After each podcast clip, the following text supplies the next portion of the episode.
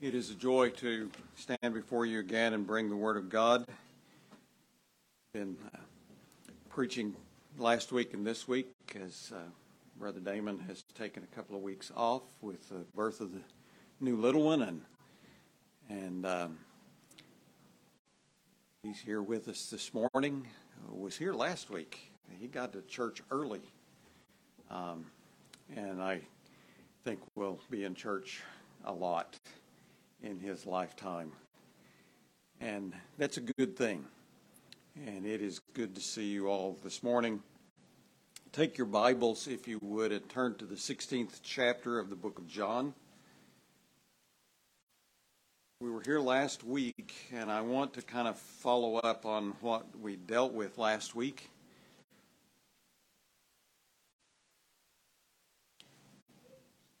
A very important portion of Scripture Christ is giving final instructions, if you will, to his disciples before he goes to the cross and will be crucified.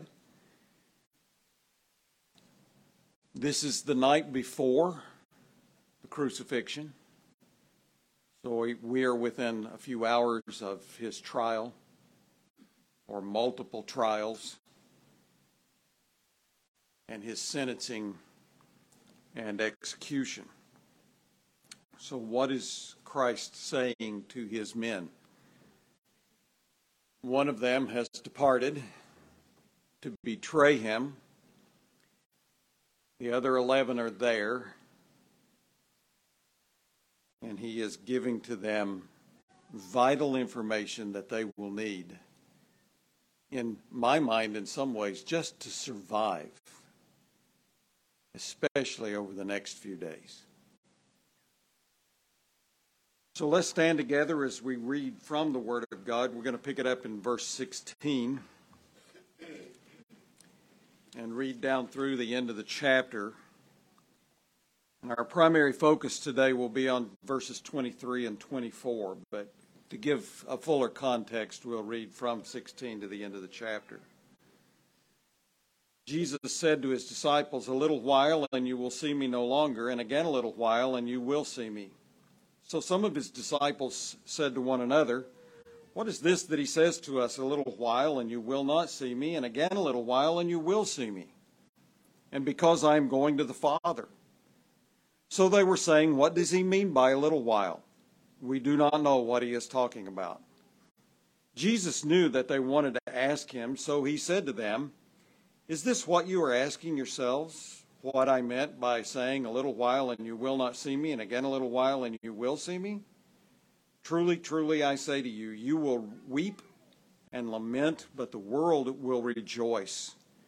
You will be sorrowful, but your sorrow will be turned into joy. When a woman is giving birth, she has sorrow because her hour has come. But when she has delivered the baby, she no longer remembers the anguish for joy that a human being has been born into the world. So also you have sorrow now, but I will see you again, and your hearts will rejoice, and no one will take your joy from you. In that day you will ask nothing of me. Truly, truly, I say to you, whatever you ask of the Father in my name, he will give it to you. Until now you have asked nothing in my name. Ask and you will receive, that your joy may be full. I have said these things to you in figures of speech. The hour is coming when I will no longer speak to you in figures of speech, but I will tell you plainly about the Father. In that day, you will ask in my name, and I do not say to you that I will ask the Father on your behalf, for the Father himself loves you, because you have loved me and have believed that I came from God. I came from the Father and have come into the world, and now I am leaving the world and going to the Father his disciples said, Ah, now you are speaking plainly and not using figurative speech. Now we know that you know all things and do not need anyone to question you. This is why we believe that you came from God. Jesus answered them, Do you now believe? Behold, the hour is coming, indeed it has come, when you will be scattered each to his own home, and will leave me alone. Yet I am not alone, for the Father is with me. I have said these things to you that in me you may have peace, but in the world you will have tribulation. But take heart, I have overcome the world. Let's pray. Father, it is our desire today as we open your word that you would open it up to our own minds, our hearts, so that we might be transformed in our thinking, transformed in our living in ways that will magnify Christ and bring glory to his name. We ask, Lord, that you would take the words of your sermon, uh, of your servant this morning, and apply them to my own life and to the lives of those who are here. That we would heed your truth, that we would see you in your glory and beauty, your majesty. We would see Christ high and lifted up that we would be yielded to him in all things for his glory and our good. Amen. Thank you. You can be seated. And I want again this morning to begin with a few questions that I want us to just contemplate, some things to think about as we prepare our minds to consider the passage before us. And so here's the first question that I want you to think about what do you think when you think about God? What do you think when you think about God? Or we could word it this way How do you view Him? How do you view God?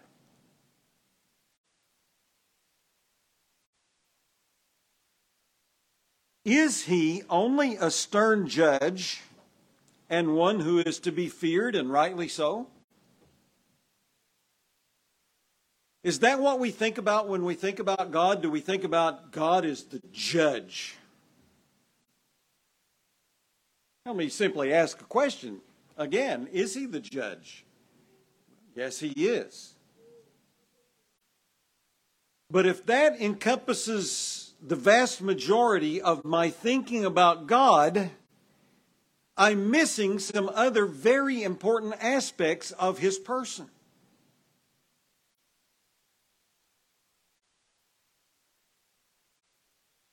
It is true that even a believer in Christ is to rightly fear the Lord. However, we can, if we're not careful, forget or ignore the fact that in Christ, that is, we as believers, have this same holy judge becoming our heavenly Father.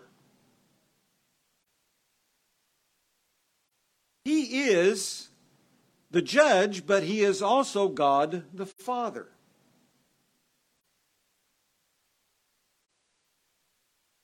In Sunday school this morning, we dealt with the Sabbath and with Christ working on the Sabbath. And one of the things that becomes very clear is that the Pharisees had turned what God intended to be a blessing to man into a burden.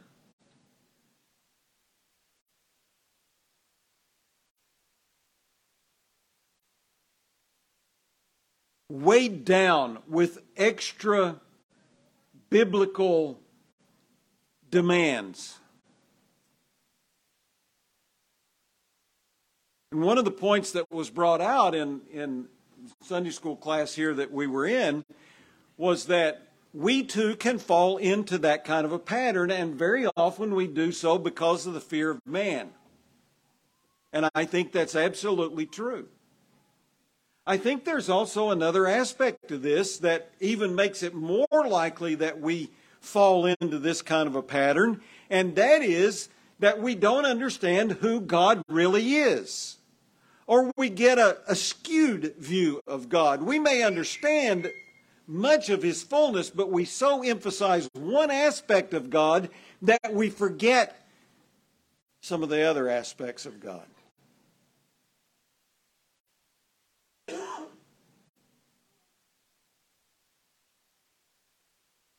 And so we need to ask ourselves some other questions.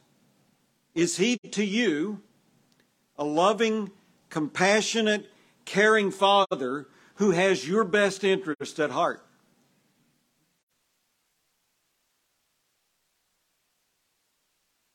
So when you think of God, are you thinking always about this, this judge who you must find a way to please?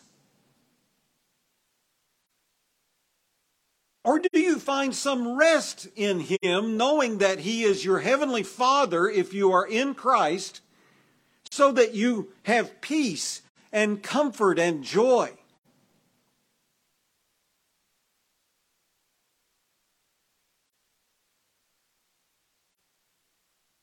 I understand that there are certain duties that we should perform as believers. I understand that God does give us commands and we are to obey. But the reason for our obedience is very important. If the reason for my obedience is to try to win some kind of merit before a holy God who will judge me if I don't, I am wrong. I have become a legalist.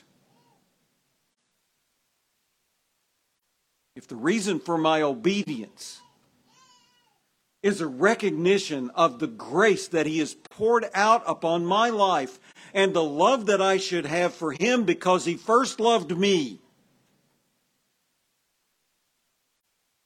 then that is right.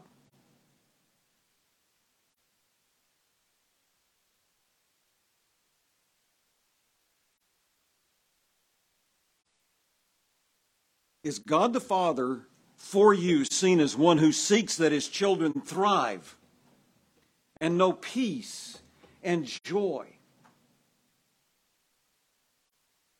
Or have we gotten into the mindset that he is so holy that we can never please him and therefore the joy is gone?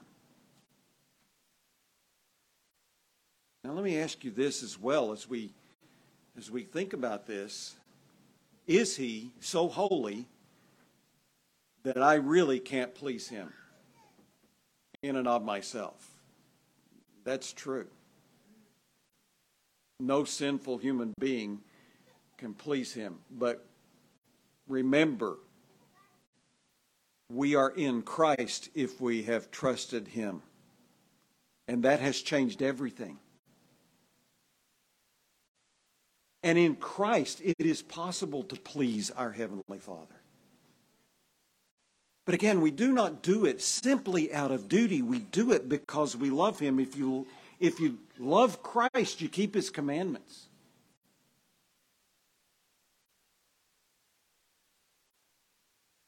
Our motivation, our mindset is very important here. And so let me also ask this Did you know that your prayer life and your joy are interconnected?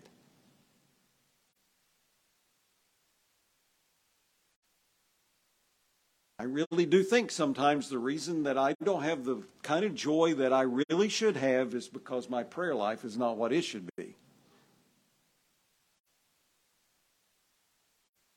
And Jesus addresses that here in this chapter. Now, before we speak to that specifically, I want to remind you that at the beginning of this final discourse, a somewhat lengthy discourse of Christ to his disciples, he said, Let not your hearts be troubled. Believe in God, believe also in me. The hearts of these men were troubled. And that being the case, we're reminded of the reality that troubled hearts are possible to all believers in all ages. Don't ever get the idea that um, we're going to be happy all the time. You know, we, we sang that children's song, in right, upright, outright, downright, whatever it was, happy all the time. And and that really doesn't happen. I mean, you're not happy when your when your loved one dies. Not happy.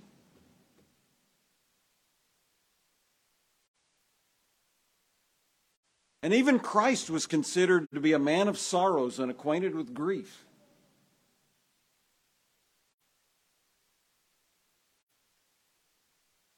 Troubling times come upon us, and times that not only take away happiness, but that would seek to take away our very joy. And troubling times had befallen these 11 men. Jesus was departing from them through his death, burial, resurrection, and ascension. I mean, he was going to die and be buried and be gone for a little while, but then he was going to come back for a little while, but then he was going to be gone for a long time. For the rest of their lives. Soon they would see his face no more. Very soon now they would hear his voice no more. They would no longer be taught by him. They would no longer be comforted by him. They would no longer be corrected by him. None of that was going to be going on. And very soon they were going to be thrust out into a very difficult and dangerous ministry that he had warned them about. He had told them that whoever killed them was going to be thinking that he was doing service to God. And yet, in the midst of all of this, Jesus comes to them and tells them that they can know joy. I speak this morning as one whose heart is tempted to be troubled to people whose hearts are tempted to be troubled. None of us are exempt from this. This is something that, that really should apply to every single individual.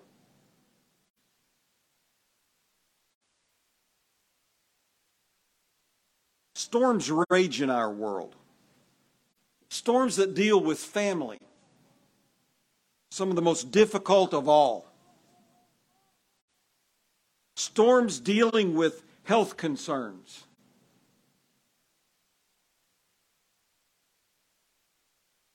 Storms that come at us from cultural corruption. Very often, our conversations as we fellowship together and, and we almost mourn together over the current corruption in our culture.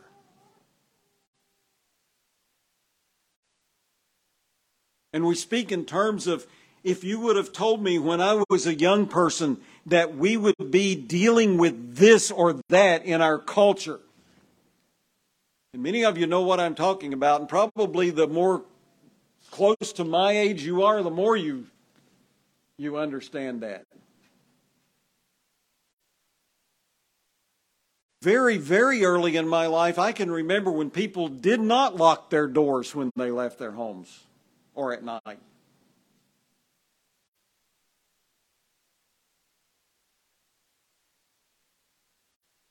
I'm not necessarily even advocating that we do this again, certainly, but when I went to high school, if it was deer season, half the trucks in the parking lot had a deer rifle in the car or the truck.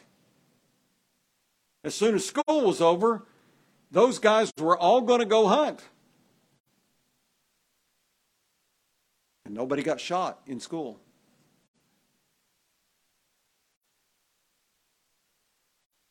We have storms in our political system. people are completely divided. And to some extent, rightly so, when I realize where some people are, there's just no yoking up with some of that. Can't go there.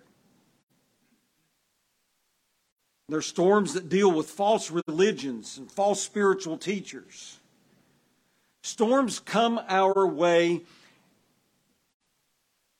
and sometimes they come our way as a result of personal failure or personal sinfulness or the sinfulness of someone else. Sometimes they come into our lives as events uh, that, that have occurred and they're indirectly connected to us, but they still come.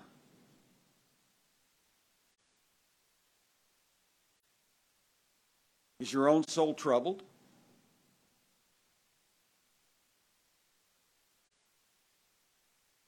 Is it possible to overcome such trouble and know true and lasting joy? And again, this is something that we're going to fight all the time. This is not a lesson that we learn once and then we just are off the hook. We never have to we never have to worry about it again. Because the enemy is constantly seeking to destroy the joy that God would give us. And so this is going to be something that is reoccurring in our lives.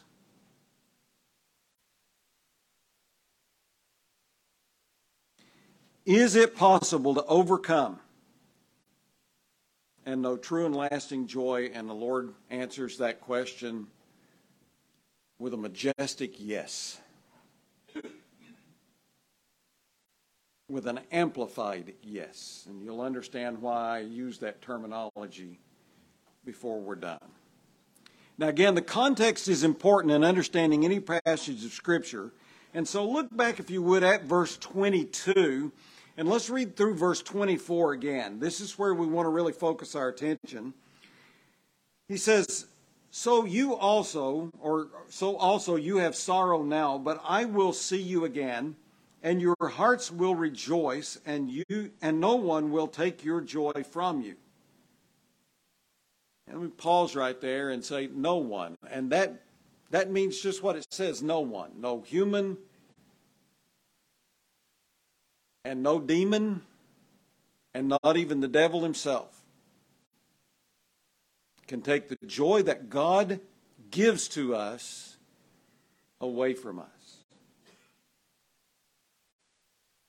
And then he goes on and says, In that day you will ask nothing of me. Truly, truly, I say to you, whatever you ask of the Father in my name, he will give it to you. Until now you have asked nothing in my name. Ask and you will receive, that your joy may be full. Note that in verse 22, our Lord does indeed promise joy to those who follow him. He is, in fact, the focus of joy for the believer. One of the reasons that the joy can't really be taken away from us is because the joy is found in Christ Himself. And He has promised never to leave us or forsake us. We will always have the ability to know this kind of joy. And here in verse 24, he promises that for those who pray in his name, their joy will be full or abundant or overflowing. So we have both the promise of joy and the promise of overflowing joy as we come consistently before the throne of grace in submitted prayer to God. A couple of other introductory notes are in order here. In that day surely indicates the time that followed Jesus' resurrection. The Holy Spirit will guide them into the truths that surround his death, burial, resurrection, and ascension. And I want you to understand, or I want us to get the context here, because he is primarily talking not about all the rest of our prayer lives, though I think that can be included. He is primarily here talking about the things they don't understand. They do not at this point understand his death or his burial or his resurrection or his ascension, and they do not understand a myriad of things that are related to that. And so that's the primary concept here. Those, those events that you don't understand, those doctrinal issues you don't understand, those things that are going to be necessary for you as the disciples and the apostles then to write the Word of God and to oversee the writing of the Word of God, those things you're going to get your answers. That's primary within this context. So the Holy Spirit's going to guide them. And though the Spirit has interceded for his people in the past, a new era has arrived, and a new understanding of his intercessory ministry is soon going to be available to them. One commentator, a man named Leon Morris, agrees when he says the primary reference will surely be to the time after the resurrection it is not certain what meaning we should give to the word for asked, for in the first part of the verse, it may mean ask as a question or ask for a gift. If we take it in the former way, Jesus is saying that after the resurrection, the disciples will not look for further information from him. This points to an activity of the Holy Spirit who would be with them to teach them all things and remind them of all that Jesus had said, and also to guide them into all the truth. We should probably take this as the correct meaning of the words. He's guiding them into the truth. So many of the questions currently on the minds of the disciples were going to be answered in the reality of Christ's death and resurrection. And many other questions would be answered by the Holy Spirit who would come to reside within them on the day of Pentecost. He guides them into all truth. And a second introductory thought here really comes in the word ask.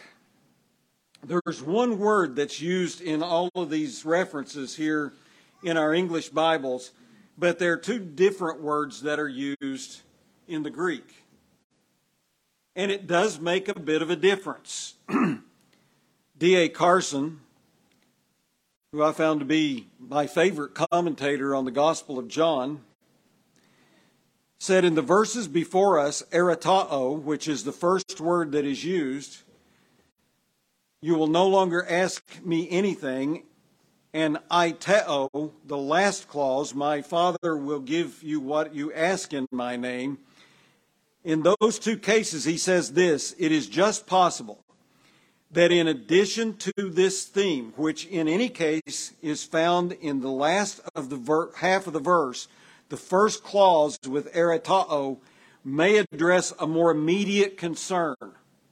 That is, that the disciples repeated requests for information. In that day, you will no longer ask me anything as you have been doing for then you will truly know and understand.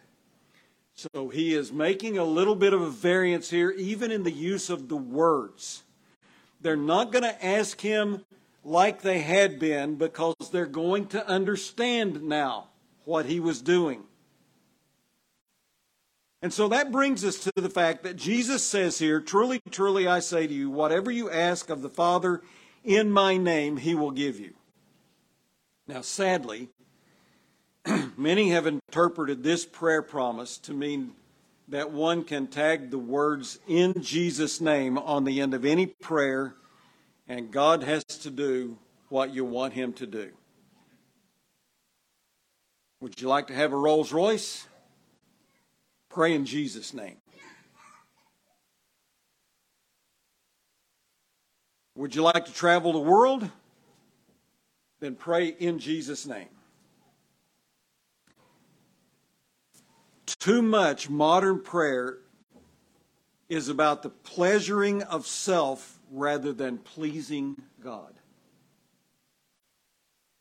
And men and women have totally misunderstood this whole idea of praying in Jesus' name. It is not three words to be tacked on the end of a prayer. There's nothing wrong with saying in Jesus' name, and we almost all do it very often.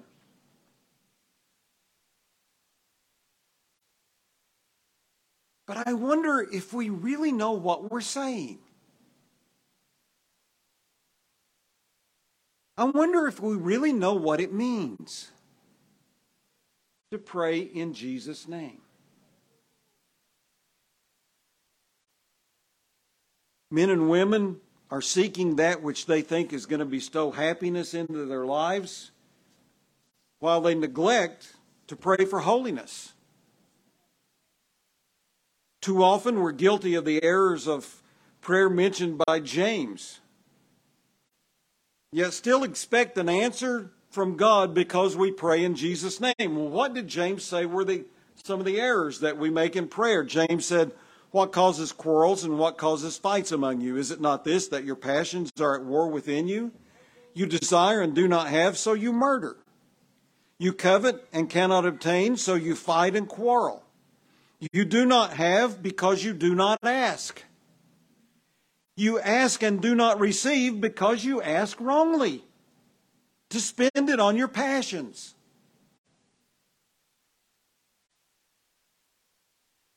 One cannot seek what is selfish and expect God to answer. No matter how many times you or I in prayer with the three words in Jesus' name.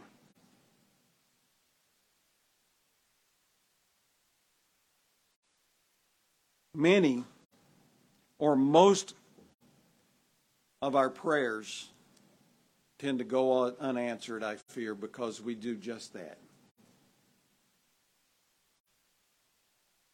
We're not careful, we'll be praying primarily for our own pleasure rather than for God's glory.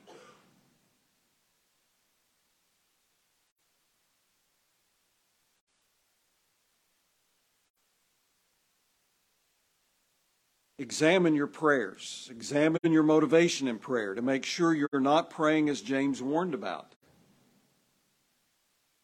I want to pray like that.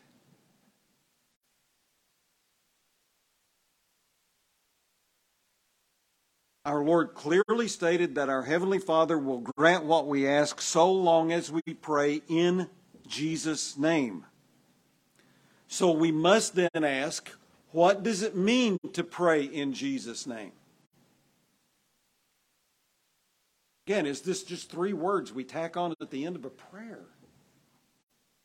Or is it much more meaningful than that?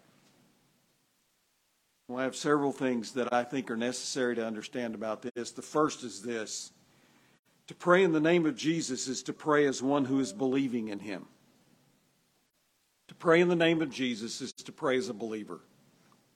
In other words, this promise is limited to those who are saved by grace alone, through faith alone, in Christ alone.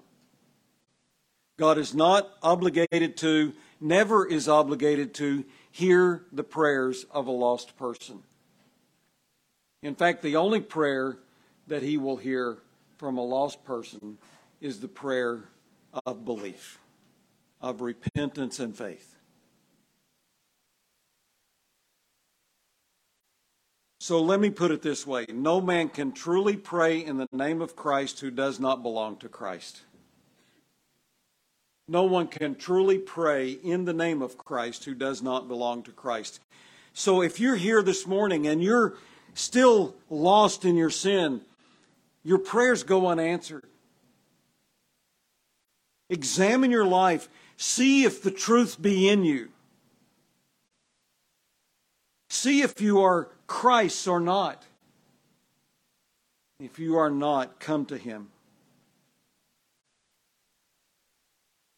On first glance, this passage might be deemed to be anything but evangelistic, and yet, we need to keep in mind that John wrote this entire epistle, or this entire, not epistle, but this entire gospel, in order that we might believe. John 20, verse 31, you, you may believe that Christ is the Son of God. He wrote so that you may believe that Christ is the Son of God, and that believing you may have life in His name.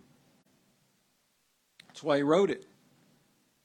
And so again, D.A. Carson tells us in the, histor- in the historical setting of the farewell discourse, this clause becomes an incentive to wait just a bit longer until they enjoy the understanding thus promised to them.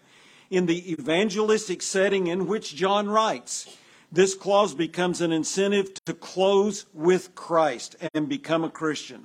For only then can one truly settle one's religious qualms and questions and rest with quietness in the community of those who know God and are satisfied. He, he uses the phrase, only those who close with Christ.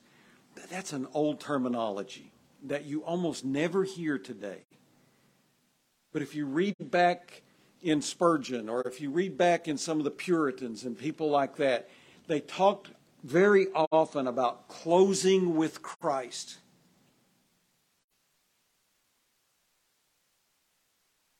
Those who fully trust in him will be granted the answers promised to the disciples and will be granted the promise of prayers answered, I think, even in a more general sense. Would you pray in the name of Jesus, then it is imperative that you believe in him. Close with him. Trust him alone for your salvation.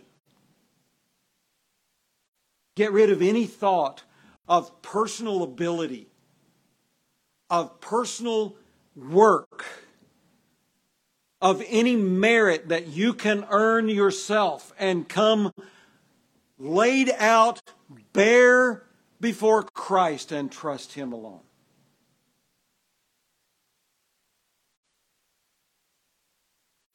Only then can you pray in Jesus' name. But there's a second thing that we need to add here. To pray in the name of Jesus is to pray as one who recognizes that he is unworthy to come before God in his own name.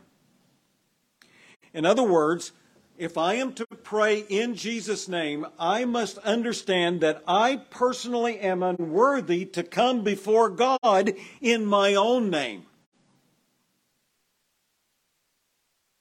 I cannot come before Him because of some goodness in me.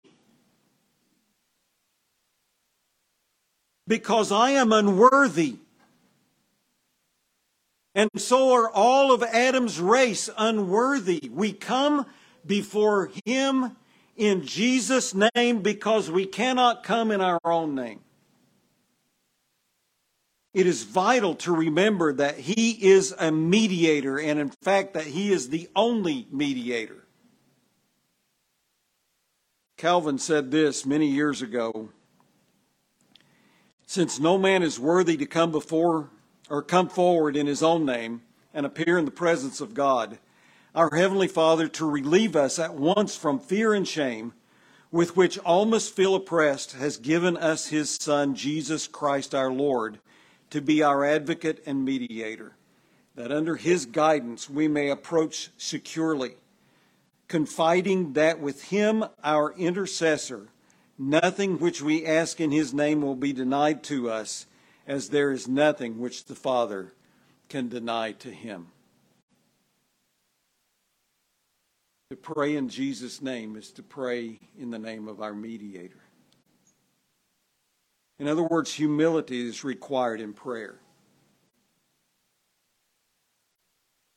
We come before our Heavenly Father not in our own name, not in our own goodness, not in our own power, but in the name of the Lord Jesus Christ. It's the only way that we can come before Him. Now, again, perhaps we should take a moment here to drive home the reality that Jesus is the one and only mediator.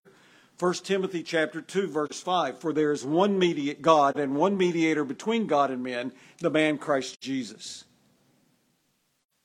Through the years many have encouraged us to pray in the name of some saint or perhaps uh, in the name of Mary or any one of a number of other things. But there is one and only one mediator between God and man, the man Christ Jesus. He is our Lord. He is the one through whom we come. He is the one who gives us access to the throne room. He is the one who causes us to be able to cry out, Abba, Father.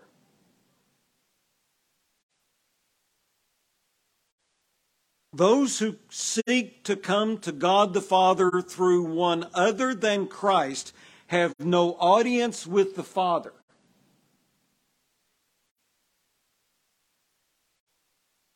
Their prayers are cries of the mute in a world without hearing. God will not hear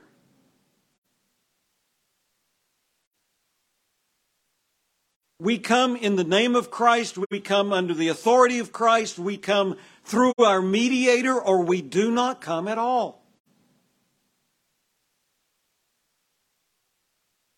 So, those who pray in the name of Jesus are those who are truly saved. That's first.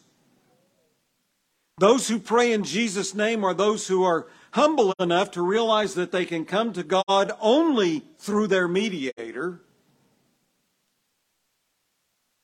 Because we have no holiness or ability to do so in ourselves.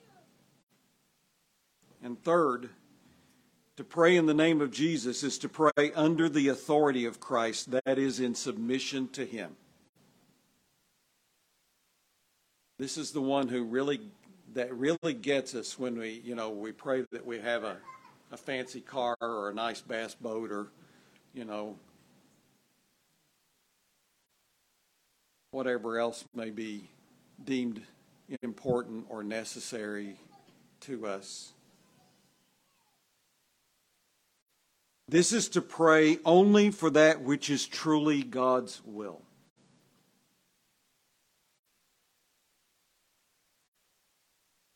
Thus, we pray not for our own wills to be done, but for God's will to be done.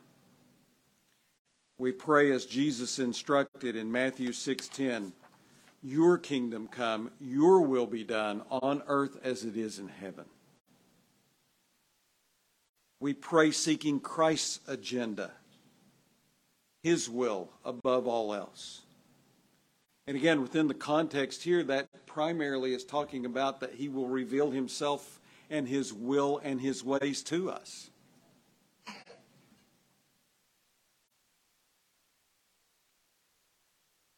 It's really strange that we don't think more about submission in prayer than we tend to. I'm often guilty of this, I'm sure, myself. But the very fact that I need to pray to someone else should remind me that I must be in submission to that one to whom I pray.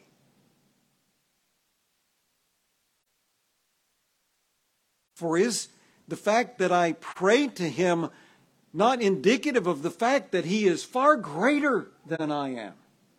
If he is no greater than I am, why should I pray to him at all? For what can he do for me that I cannot do for myself? And what can He do in this world that I cannot do myself if He is not far greater than I am?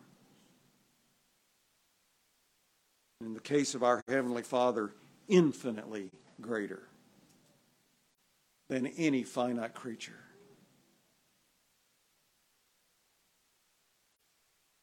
It leads me to a fourth thing that this means.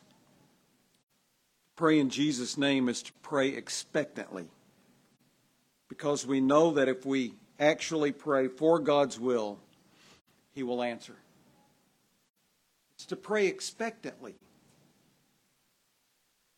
He promises here that as we do what He requires of us, that He will answer us so that our joy may be full.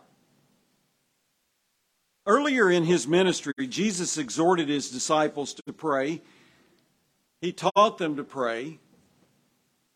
And I want to read through that entire short model prayer just to remind us. He said, Our Father in heaven.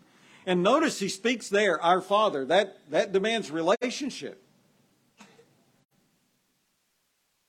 In heaven, hallowed be your name. There is worship involved here. Your kingdom come, your will be done. That's submission on earth as it is in heaven. Give us this day our daily bread and forgive us our debts as we also have forgiven our debtors. By the way, we know that Jesus himself was not praying this prayer because he would have never prayed that because he was not a debtor. In another gospel, we, we read, Forgive us our trespasses as we forgive those who trespass against us. Jesus never trespassed against anyone. He would have never had to pray that. He's teaching us to pray. Lead us not into temptation, he says, but deliver us from evil. But he says again here, Your will be done. And thus, when we pray in Jesus' name, we pray expecting the Lord to answer because we are praying not for our own wills, but for His. And His will will be done. So he gives us a tremendous assurance. And finally, to pray in the name of Jesus is to pray changingly. It is to pray changingly. There's a, a ministry just um, a few hundred yards down the road from, from our house, and and um, I, I hope they're doing some good. They're they're trying to do some rehab with um, men who have been involved in drugs and so forth, and and I, I, get very concerned about where they are theologically and, and so forth, but they have signs everywhere that talks about a, a very familiar phrase, prayer changes things. You've heard that phrase, prayer changes things? I think we can improve on that. Prayer changes me. I think that's an improvement on that.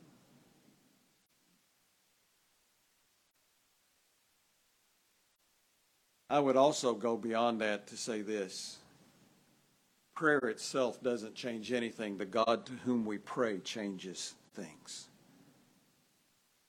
Right?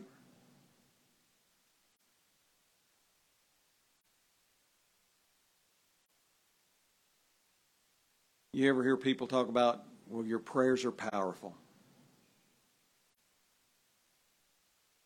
I understand what we're trying to express, but the fact of the matter is, it's not the prayer that's powerful. It's the God to whom we pray who is powerful. Let's give him the glory and not our prayers. And what is it that would make my prayer powerful? Is it the eloquence? How eloquent was Peter when he cried out to Jesus when he was sinking in the sea?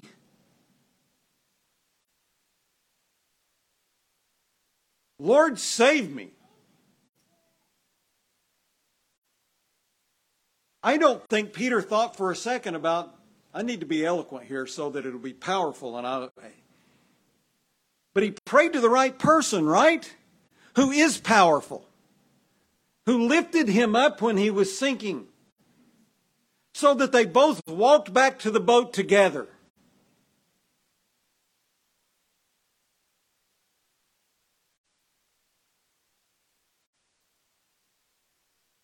On top of a non frozen liquid substance that was not ever designed to hold a human up.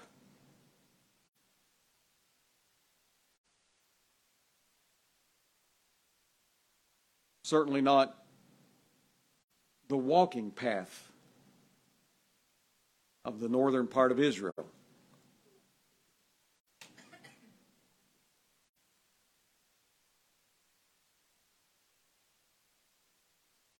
We need to make sure that we remember that it is not so much the words I speak.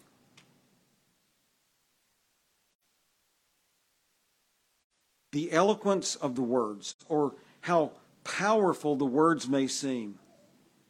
It is the God who answers. And when we pray in Jesus' name, He answers.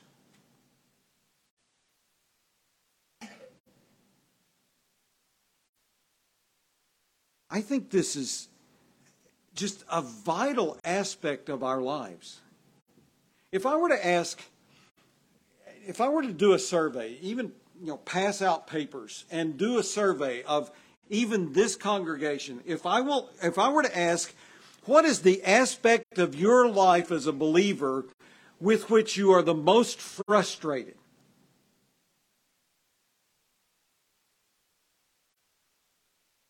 You think about everything that's involved in Christian life.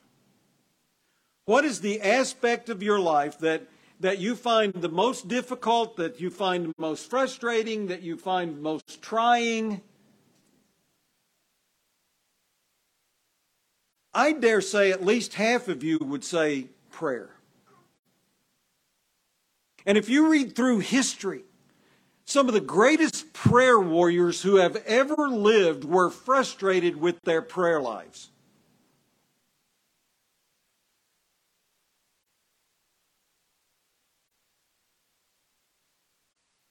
I read of one individual many years ago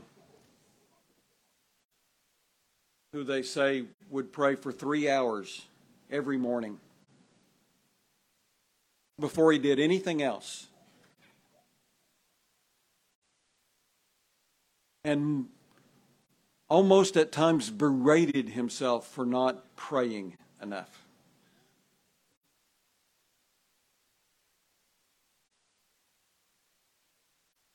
Other men who, the longer or the more difficult the day was, the more duties they had in the day ahead, would rise earlier because they needed to spend even more time in prayer.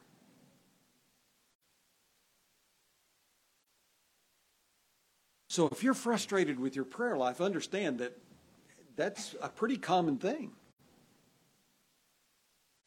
But I think that one of the reasons that we are so frustrated at times with our prayer lives is that we, we haven't even understood what it means to pray in Jesus' name.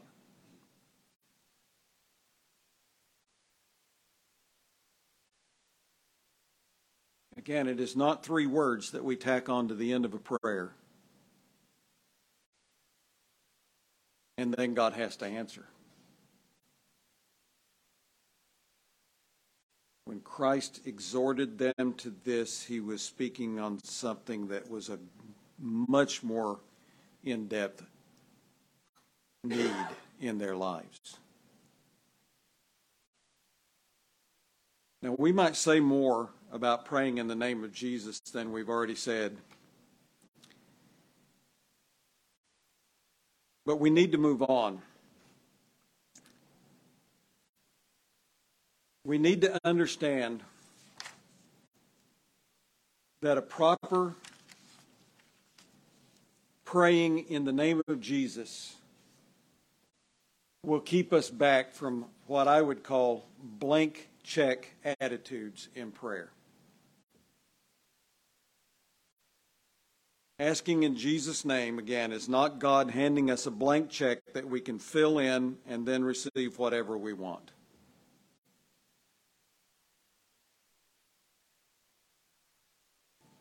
That goes against some, at least, current ideas in our culture. Now, what will happen as a result of praying in Jesus' name? And this is, we're not going to take long with that. But I want to give you two things real quickly. The first is this assured answers. We kind of mentioned this all the way through, so I don't have to spend long here. Look, if you would, at verse 23 and the first part of verse 24. In that day you will ask nothing of me. Truly, truly, I say to you, whatever you ask the Father in my name, he will give it to you. Until now you have asked nothing in my name. Have you ever heard someone pray and in doing so they sounded extremely eloquent? Or heard another pray and felt that he or she would most certainly have their prayers answered just because of the thought put into them? Jesus does not say that eloquence is necessary to answered prayers, nor does he say that great and deep thoughts are always necessary, although I do believe it's important to pray with some thought. What Jesus again did say is that God will answer when we pray in his name. J.C. Ryle spoke to this fact, saying, Above all, it is a duty in which everything depends on the heart and motive within. Our words may be feeble and ill chosen, and our language broken and ungrammatical, and unworthy to be written down. But if the heart be right, said Ryle, it matters not. Aren't you thankful for that? You do not have to be an English scholar to get your prayers answered. Because not, God is not nearly so interested in your grammar as He is in your heart. What is the heart attitude? If the heart be right, if the desire be God's will, If you truly pray in the name of Christ Jesus, our Lord, the Father will hear and he will give you that for which you ask. Here is a assured answer to prayer.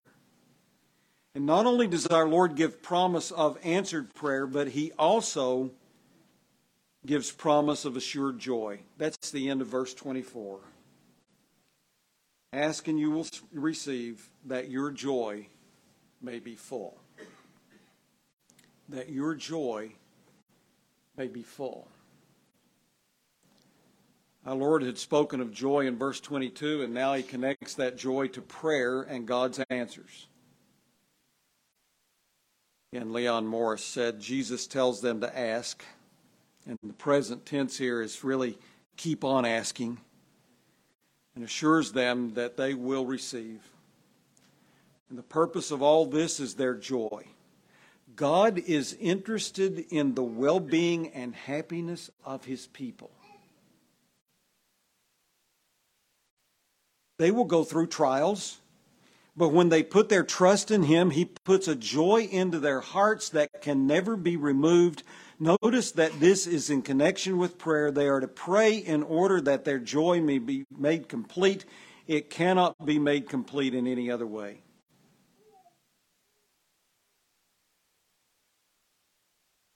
That your joy may be full is a strong statement that could be rendered overflowing or abundant or complete. Are you missing true and abundant joy in your life? Perhaps it's due to some problem in prayer. Perhaps you're not praying at all, or in light of the text before us, perhaps you're not praying in the name of the Lord Jesus Christ. And perhaps you're struggling because you have a poor view of God Himself,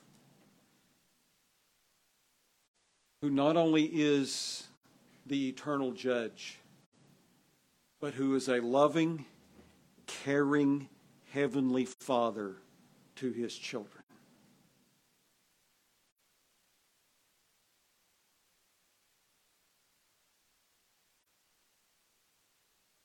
That phrase in Morris's quote God is interested in the well being and happiness of his people. You see God like that? Is that what you think of when you think of God? Now again, you can get off there because if that's the only thing you think of when you think of God, then you swing the pendulum too far the other way.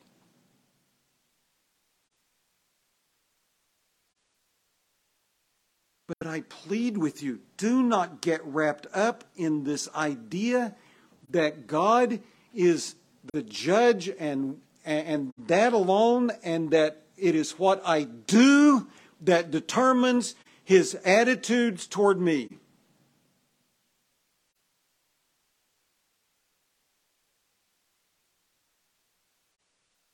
If you are in Christ, it is not what you do, it is what Christ has done. And He sees you no longer as a lost sinner, undone and doomed for hell. He sees you now as His child.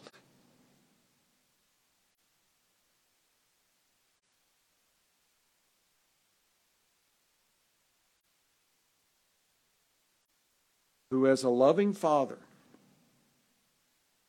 would go to his son who just skinned his knee and pick him up and comfort him. He is willing to come to us. And who desires that your life be a life lived in joy released from the burdens of trying to please God through what you do rather than resting in Christ who has done it for you. And so, if you're here today and you know not Christ, He paid the price of your sin so that you could come to Him, trust in Him, and have your sin forgiven and move from what I must do, which can never be enough, to what Christ has done, which is eternally enough. Trust Him. And, believer, do not allow the burdens to strip you of your joy. The joy that is Christ Himself and the joy of answered prayer as we pray truly in the name of Jesus.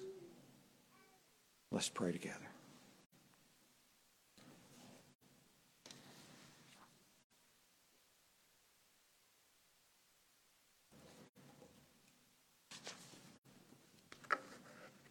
Heavenly Father,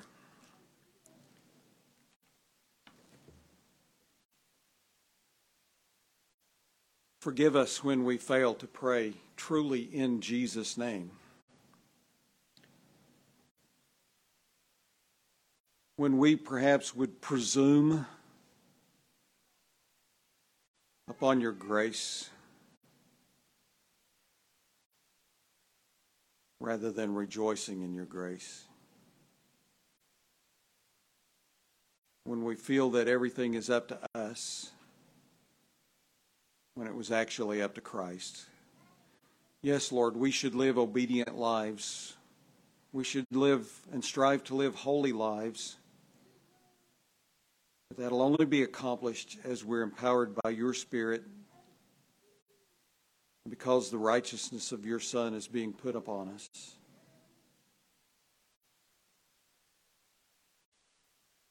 And so, Father,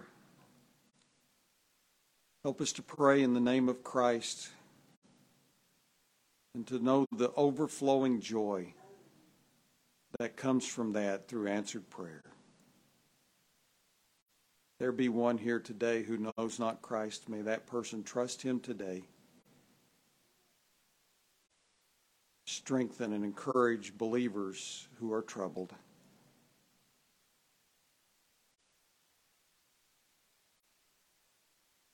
And may we grow to love you and your Son, Jesus Christ our Lord, more day by day.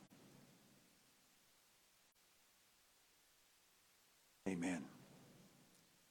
Amen. If you would stand with me and turn to 401 in your hymnal. 401.